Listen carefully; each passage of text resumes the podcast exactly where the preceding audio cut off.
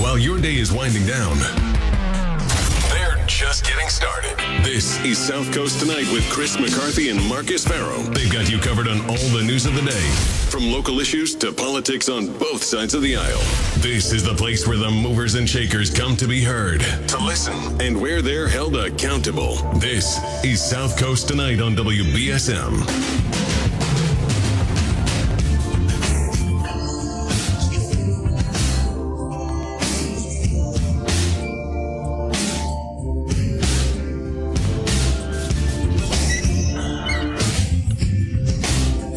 Welcome back.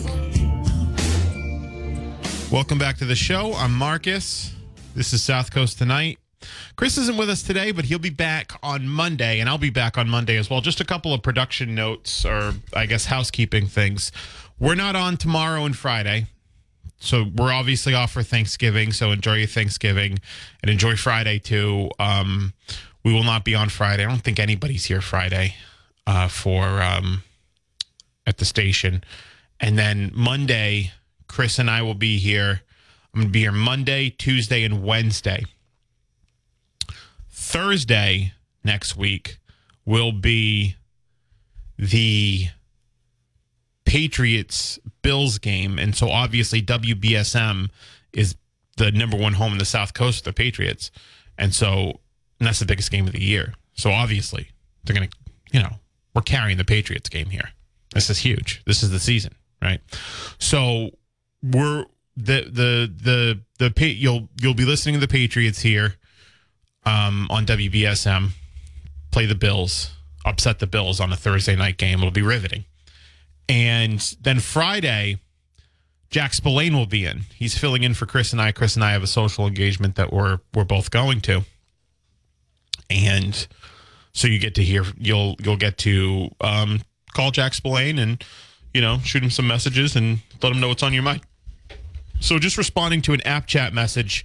Um, so um, R from Dartmouth or New Bedford uh, asked if um, they were wondering if uh, Anthony Puente, who is uh, New Bedford firefighter, um, New Bedford Fire Department veteran, has been there, been here for a long time. Gave us some excellent fire safety tips for the holidays and just in general. And we had some callers call in. Uh, one of whom had actually said uh, to to um, to An- uh, Anthony, uh, "Hey, did you have a father the same name?" He was a, he was my teacher at Roosevelt. I had graduated from Roosevelt uh, 50 years ago today, or 50 years ago, and it was his father. So someone else asked, uh, wondering if, uh, wondering if your father was a teacher at Roosevelt High. I had a teacher of the same name. He was very well liked, and it was a long time ago. Yes, that was Anthony Puente's father, who was also named uh, Anthony Puente and uh, was a very well liked and uh, and and um, well respected uh, teacher over at at Roosevelt Middle. So, um, yes, to answer your question, yes, and uh, a caller had actually brought that up earlier um, in the uh, in the segment as well. But I like having you know we've had Anthony in a few times. Uh, Anthony was my coach actually at Bishop Stang. In freshman year, and then he went up to JV with us and varsity and all that. And we were great. He was our he was our line coach, so he was literally he was my position coach, and uh, always really appreciated how much he stuck by our group and supported us and supported me in particular uh, because um, I was not a good student in high school. I was a bad student, so um, uh, but Anthony always stuck by me, believed in me, and I real I've always I've always appreciated that very much. So, um, so 508-996-0500 is how you can get in the program. If you missed Anthony's uh, fire safety tips, I think he gives a uh, that we just had. I think he gives a very comprehensive, um, very comprehensive, uh you know, advice on how best to handle certain aspects of the holidays, like cooking, turkey fries, um, lighting, Christmas trees, um, uh, smoke detectors or, or carbon monoxide detectors. We had some callers calling and ask about that. Uh, one of the things I really like because we know we, we do have people that live in, you know, um, Harborview Towers, Melville Towers, etc. If you live in a, a, a complex like that, um, uh, what I th- this is uh, definitely advice worth. It's all worth repeating, but if you want to listen to it, uh, you can go to uh, wbsm.com and, and listen to the podcast version. It should already be up by now. If, if not, it'll be up soon. But one I thought it was really important to bring up is, you know, have a buddy system, have a friend that uh, you know, you know their number, he knows your number, the room numbers. You have a meeting place outside. You have two, uh, and you meet at that meeting place. And if you don't see your friend there, your buddy, you can tell a firefighter, "Hey, my buddy's supposed to be here. He's not here. He lives on this. He's on this uh, fire, you know, the fire floor, the fifth floor, room, whatever." And uh, they will, they'll go uh, look for him. So I thought that was really good, and I think worth repeating. So, and have two, two, uh, two egress plans as well, two egress plans as well. So 508 996 0500 is how you can get in the program.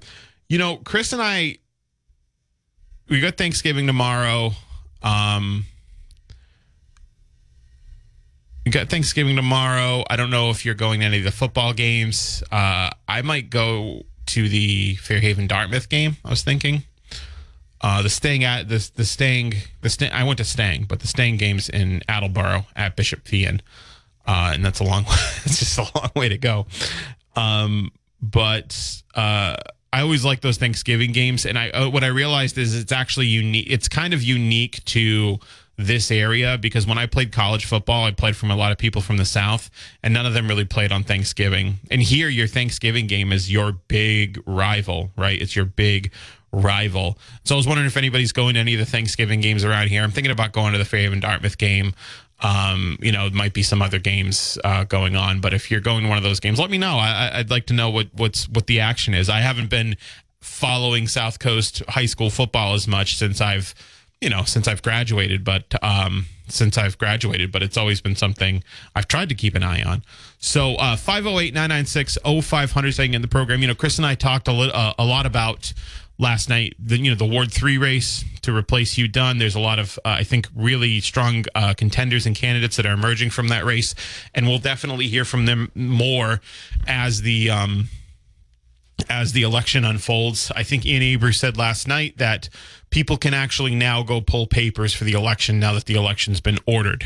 Uh, and Hugh Dunn will have formally resigned by December 3rd. But now that the election's ordered, Ian believes you can go to the elections office and pull papers for Ward 3. So um, if you're a candidate and you're listening, you can't go tomorrow or probably Friday, but you can go Monday and pull those papers. Um, what Chris and I were talking about after the Ward 3 discussion, which I always thought was interesting. It's an interesting topic. Yesterday was the 59th anniversary of the assassination of JFK. On November 22nd, 1963, uh, Dealey Plaza in Dallas, JFK uh, you know, our 40, 40th, 40th president of the uh, United States uh, was was shot and killed. And it, it was one of those things like, you know, people talk about Water, Watergate as one of the, you know, really the first time, you know, we've lost the public trust. I, I, I would say that I think that I think that it's I really think it's the Kennedy assassination. And I think for a lot of reasons I like what Chris had said. The '50s ended when Kennedy was when Kennedy was shot. It was basically kind of like the innocence and you know the uh, the, the the the trajectory of the of the country changed with that event. And so there's always and it's still you know it's it's probably the most purposefully obfuscated event um, in modern American history, right? It's probably the most purposefully uh, uh obfuscated event in uh, modern modern American history. And there's so many, and so everybody's got you know different theories on what happened with the Kennedy assassination. And I think, you know, we had a really good conversation on it yesterday, but I think it's worth continuing. And I, you know, if you're interested, I'd like to hear your thoughts at 508 996 0500. That's how you can get in the program.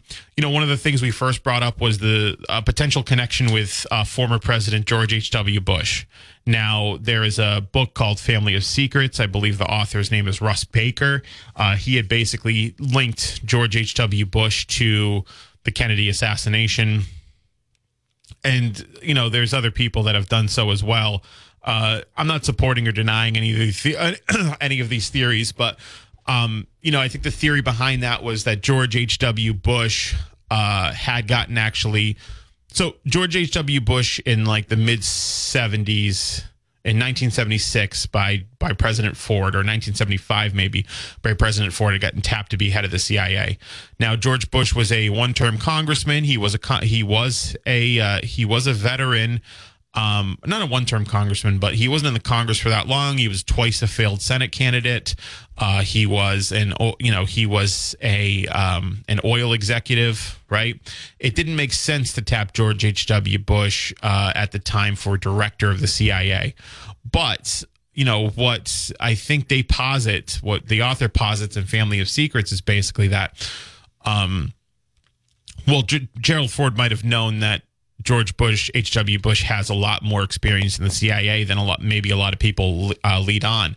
There's documents that uh, suggest that George H.W. Bush had trained um, anti-Castro Cubans, right, Cuban exiles for the CIA. But one of the uh, one of the one of the things that they point to is an interagency memo uh, that was uh, that was sent to George H. W. Bush that basically briefs him on the um, that briefs him on potential threats to JFK's life right before he gets shot. There's an interagency memo. Um, inter- interagency memos uh, typically have a very high level of clearance. Now, this was issued to George W. Bush in again 1963, which on the record he has no affiliation with the Central Intelligence Agency. I think for all intents and purposes, George H.W. Bush's fir- uh, on the record, his first interaction with the Central Intelligence Agency is when he becomes the director of it. This book posits basically that he was he has been with them since he was a teenager. Um, you know, the Bushes are good friends with the Dulleses, uh, John Foster and Allen Dulles. Allen Dulles was the, the director of the CIA who was fired by um, by JFK after the Bay of Pigs incident. We'll get into that in a minute. But basically, what they're saying is George Bush got an interagency memo. Uh, it's it's addressed to George Bush.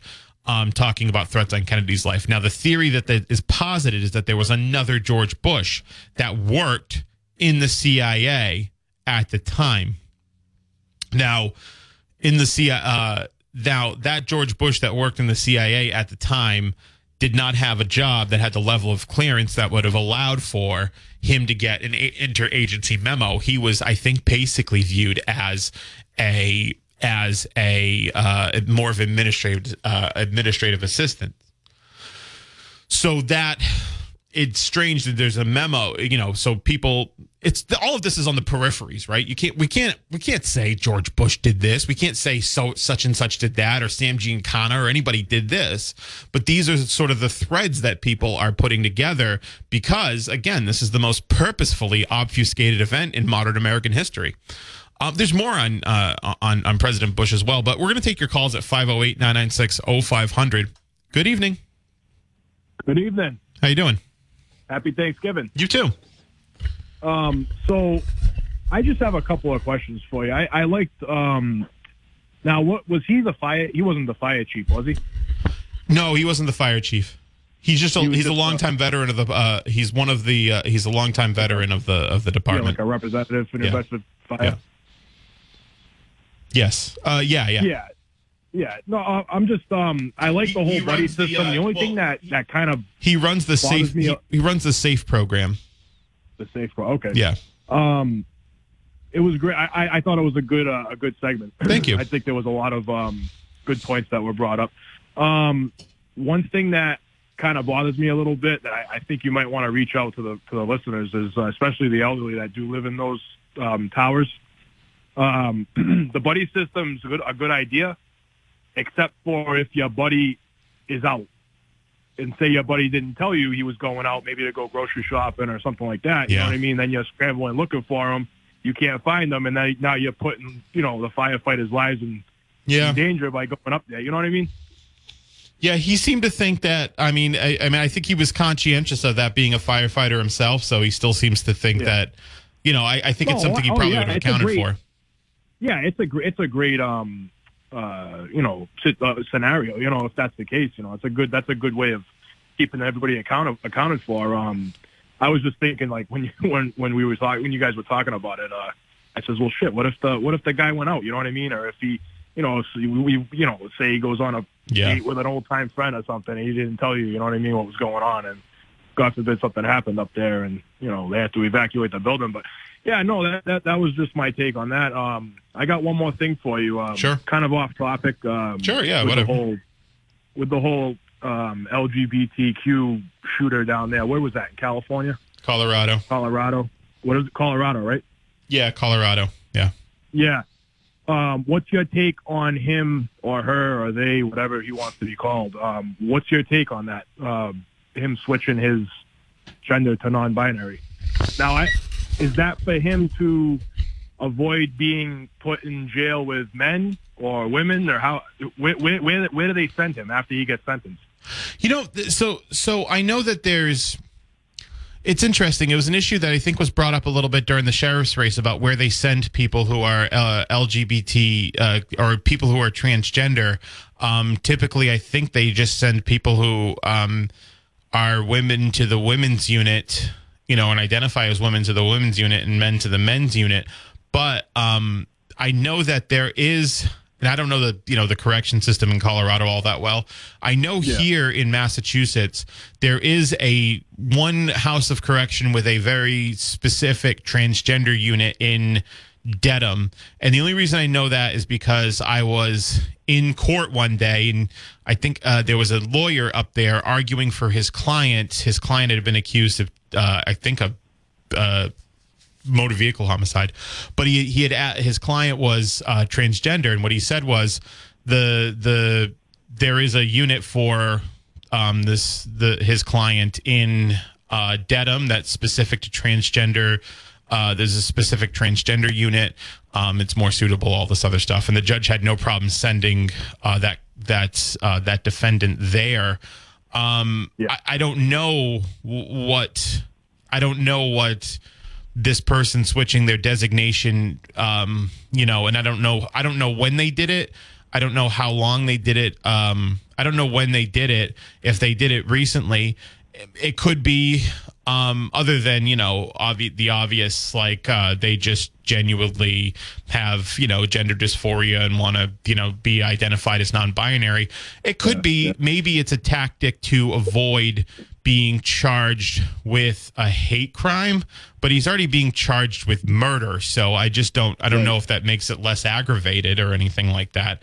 Um, Yeah, I'm I'm kind of curious to see how it's going to all play out. You know, in, in inside the court system. You know what I mean, and and see how he gets sentenced and all this other. Oh, I don't even. You can't even call him a he because he doesn't ident- identify. Yeah, a- yeah. He, you know what I mean? It's just all. It's all. It's all crazy. It is. It, it, it yeah. It is. A, it is a little strange. I did just hear about it. Um, I did hear about it just before I went on air. I just yeah, I wasn't sure exactly the reason reasoning behind it. I don't know if did he is it did he just switch to being a they them or is was he always it? You know, was yeah, he? no, it, like it, it. Um, you know, I, I I know you're not a fan of Howie Carr, but I mean, I listen to. I listen. I never said I wasn't a fan of Howie Carr. Well, I, I don't know. I I think it might have been either Tim, I- maybe Tim's not a fan of him. I guess, or I don't. I don't know. One, one of you guys. I know that. Um, but I I I was listening to Howie Carr and I heard his radio segment and I you know I I know That's where I heard. I was listening to. I listen to Howie. 'cause He's he's the lead in, so I I, I usually listen to Howie before I before yeah, I come yeah, in. he was all over it all night, so that's why I was curious to find Yeah. out. You know, I, I, I guess it broke. It broke right before Howie's show, but um, you know, he was all over it all night. But yeah, Yeah. I, I was just curious to get your take on that. I um, Yeah, I- I'd wonder if it's maybe to avoid like uh, if there's any way that maybe avoids uh, a hate crime designation. But he's like, again, Well, it's already it's, it's already murder. It's already murder. So it's like Yeah. you can't really get any worse than like first degree murder. Um, Right, you know, yeah. so it's the worst crime you can possibly commit. So I, I don't. I'm not entirely. I'm not entirely sure. Yeah, I'm just curious where they where they're going to send them. You know, if if that's the case, if they do like you said in Dedham, they have a, a designated transgender, non-binary, whatever. You know, part of Yeah. you know correction system or whatever. My guess is- they're going to that. You know. my guess is they either have that or they or they they send uh they send that defendant to the place of his biological gender assignment, um, which in Yeah. was this case, I, bel I I suppose would be male, so it would Yeah. get sent to the male um, the male uh, unit. The- Yeah. Uh, But there could be it could be the it could be the case that maybe for one reason or another they want to be sent to a transgender unit. Yeah. Well, hey, have a good Thanksgiving. You too. Thank you. All right. Thanks. 508 996 0500 open phone lines uh you know where it's it's uh it's thanksgiving eve um, i'm gonna take a break and then we'll uh, take your calls at 508 996 0500 Download the W.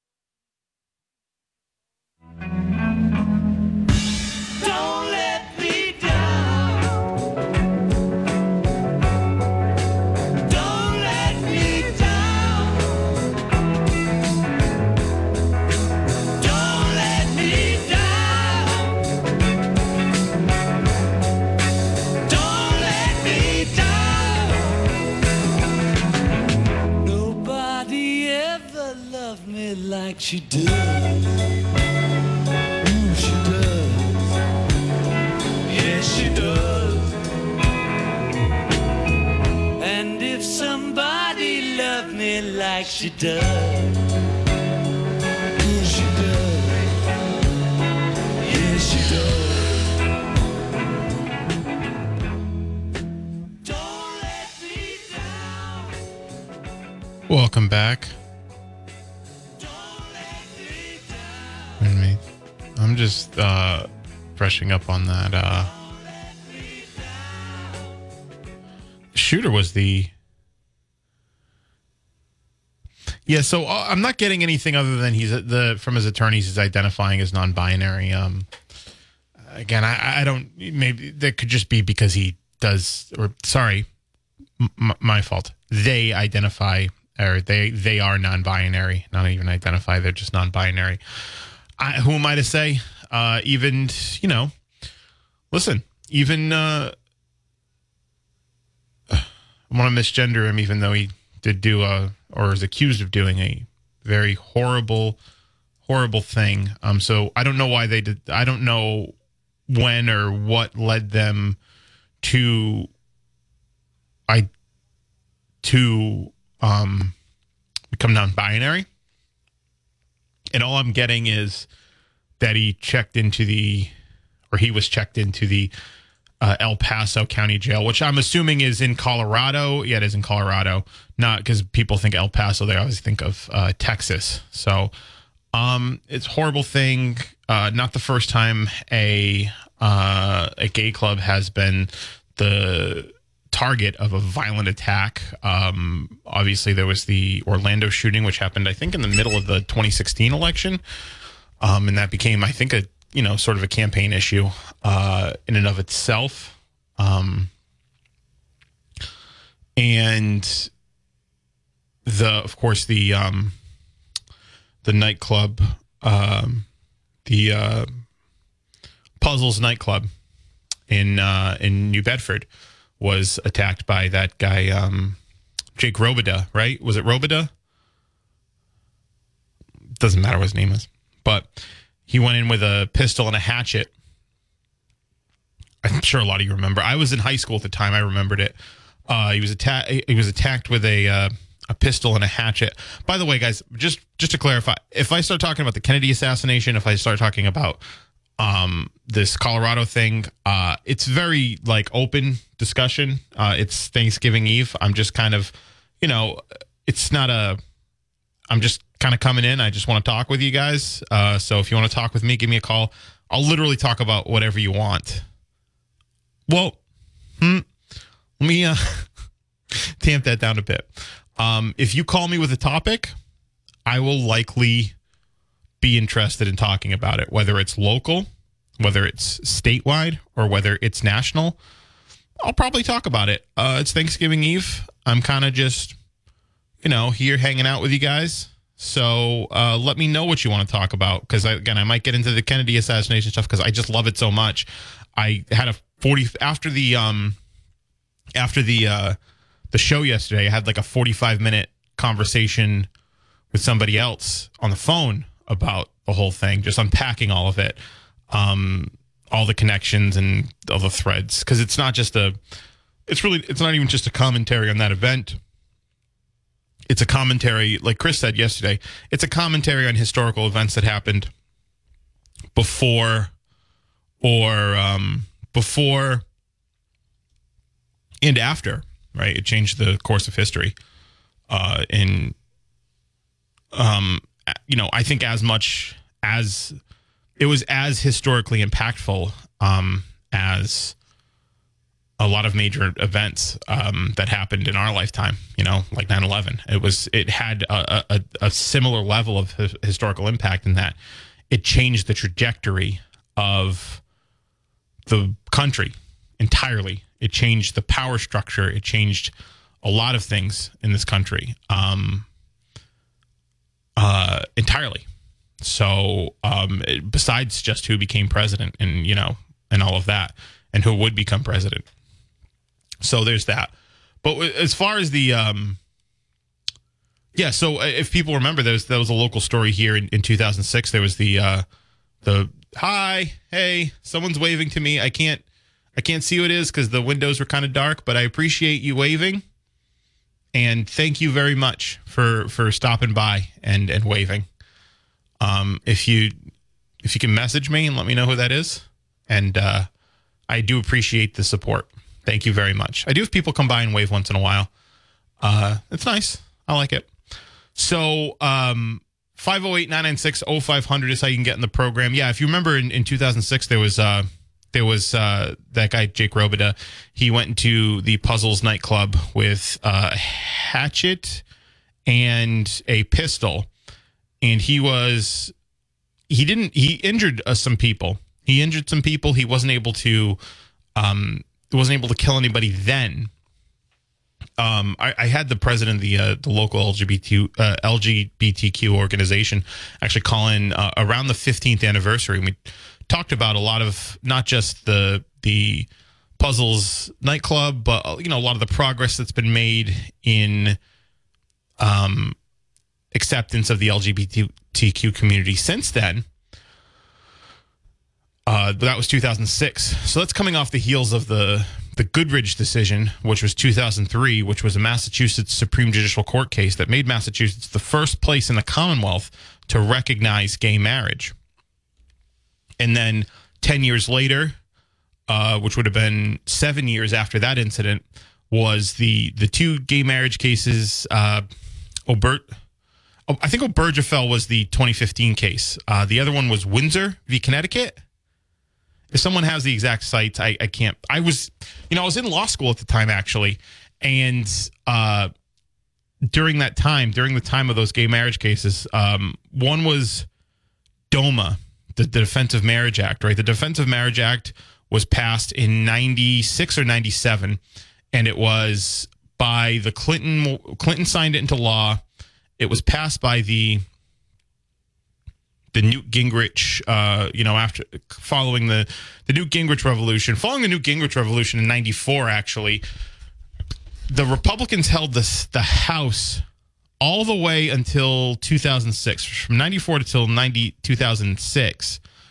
They were they held the gavel for the Speaker of the House. It was Newt Gingrich, then it was Dennis Hastert. Yikes! And um, then it was then it was Nancy Pelosi. I believe that was the I believe that was the line of succession for Speaker of the House, and then Nancy Pelosi to John Boehner, and then John Boehner retired randomly. I think because he was sick of it, and he was crying too much on the he was crying too much in House chambers, and then um, and then he now he's like a, a weed mogul, and then it was Nancy Pelosi. No, then it was uh, Paul Ryan, then Nancy Pelosi again then probably Kevin McCarthy, but we're hearing he doesn't have the 218 votes. Some people are saying they're not going to vote for him. It depends how many seats. Do they have 220? I don't know if they have 220 or 219, but they have a very slim, the slimmest House majority in about 80 years, maybe 90 years. No, actually 100 years. I think since 1920. So it might not be Kevin McCarthy. Last time he was supposed to be speaker and they didn't want him to be speaker. He couldn't get the support to be speaker and that's when they just gave it to Paul Ryan because he was probably the most notable House Republican at the time. It was 2015, 2016. It was 2015, and he had just a few years earlier ran on the Republican ticket, obviously with Mitt Romney. Remember in 2012 as the vice presidential presidential candidate. He was a Tea Party guy. He was, and at the time, the Tea Party still held a pretty strong sway over the uh, over the the House of Representatives. And Paul uh, and Paul Ryan was very much, I think, not necessarily a product of the Tea Party. I'm not. I think he came in a little bit before then. He he got it. He got. He was one of the younger House representatives. I think he was 26, 27. He was in his 20s when he got when he got elected. He was the son of a U.S. attorney, though. You know, he obviously came in with a strong backing and was able to get a House seat in Wisconsin, which he then he he then decided he wasn't going to seek another term when he knew basically when he saw the the the tea leaves and saw the Democrats were going to take the House. He didn't want to he didn't want to go from being the speaker to being the minority leader, right? And so he went he went uh, he stepped down, and uh, now he's talking about how much he hates Trump, but we went to all that. Oh, to say um, the Defense of Marriage Act actually was passed in, two, I think, 20, uh, 96, 97, the late 90s. Bill Clinton signed it into law. And that, that case in, in 2000 and that case in 2013, um, the Defense of Marriage Act case, I forget the exact name. I think it's Windsor. Windsor v. something. I can't remember. I was in law school at the time. I, I followed it very closely. Uh, I mean, just I would anyway, but just being a law student in general, obviously, we, we listened. We actually sat in and listened. We had listening parties because I was part of the uh, the LGBTQ um, group uh, called Outlaw. Um, just mostly out of solidarity. You know, um, mostly out of solidarity. It was an it was an issue I really believed in strongly, uh, marriage equality and all of that. So I wanted to join that organization. That's actually where I'm, and through that organization, I actually met Maura Healey, Uh, you know, the first openly gay, um, openly uh, gay governor of Massachusetts. But at the time, she was just um, an assistant attorney general and she was collecting signatures at an event uh, up in Boston, I think held by Mintz Levin, which is a big law firm in Boston. And I met her, and I, you know, I was like, wow, this this woman's very impressive. You know, I hadn't heard of her at the time, um, but then she obviously, you know, where that, you know, she went from there, attorney general and all of that. But uh, that Kate, and she was one of the people that argued. Actually, she was one of the people that argued uh, in favor of the um, getting rid of the Defense of Marriage Act, uh, the or the provision in the Defense of Marriage Act that defined, as a matter of federal law, uh, marriage is a, between one man and one one woman. That was um, stricken down by the Supreme Court in a five to four decision by Anthony Kennedy. Anthony Kennedy was a Reagan appointee, but he was he was often seen as a swing vote. I don't think he was necessarily a, always a swing vote. He wasn't like a purple justice. He was very conservative, but on issues of uh, gay rights and marriage equality, he's he was sympathetic, or he that's the way he yeah he was sympathetic to that movement and was the he wrote the opinion on on that case, and then Scalia had basically, who was a dissenter, um, Scalia had said, uh, well, if you, you know, well, if you, if you are making this ruling, then this ruling is basically a gateway to making mar- gay marriage just the law of the land. Because what DOMA did at the time was get rid, uh, basically give full faith and credit to any marriage that's being recognized in any state that allowed gay marriage to be recognized in other states like Texas and Kentucky. Remember that that clerk in Kentucky famously wouldn't approve marriage licenses that were um, that were given full faith and credit. I forget her name, and that's good. Her name doesn't matter. But uh, then she was put in jail for not doing her job.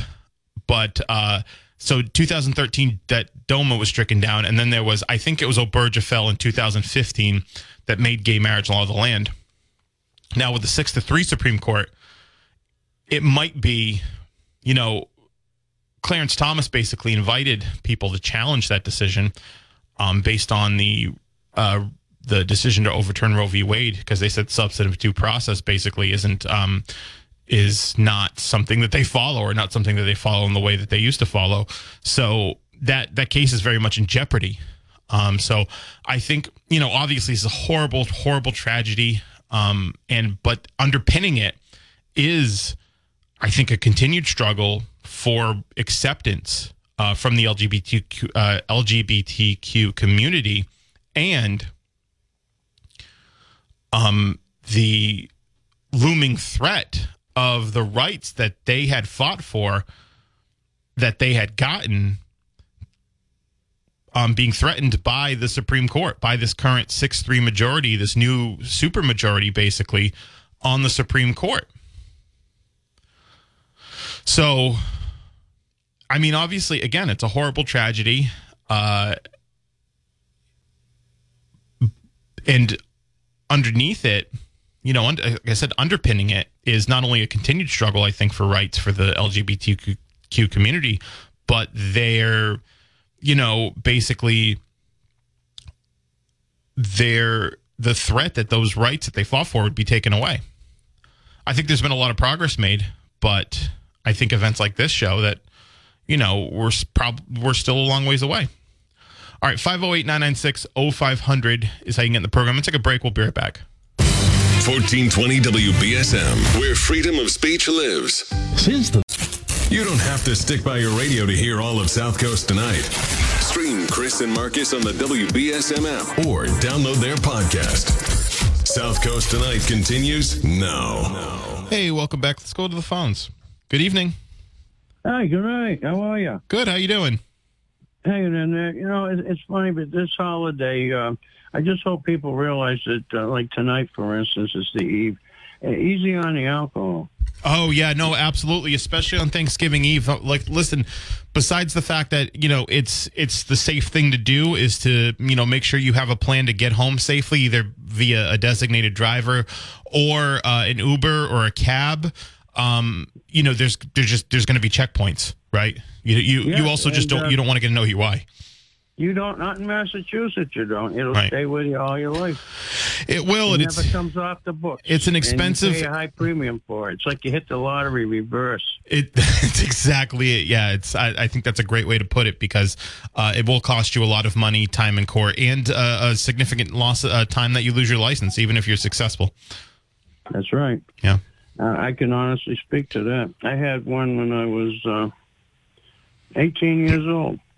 Oh, And then I, I had one when I was, uh, let's see, 2000. I had one when I was 58. wow.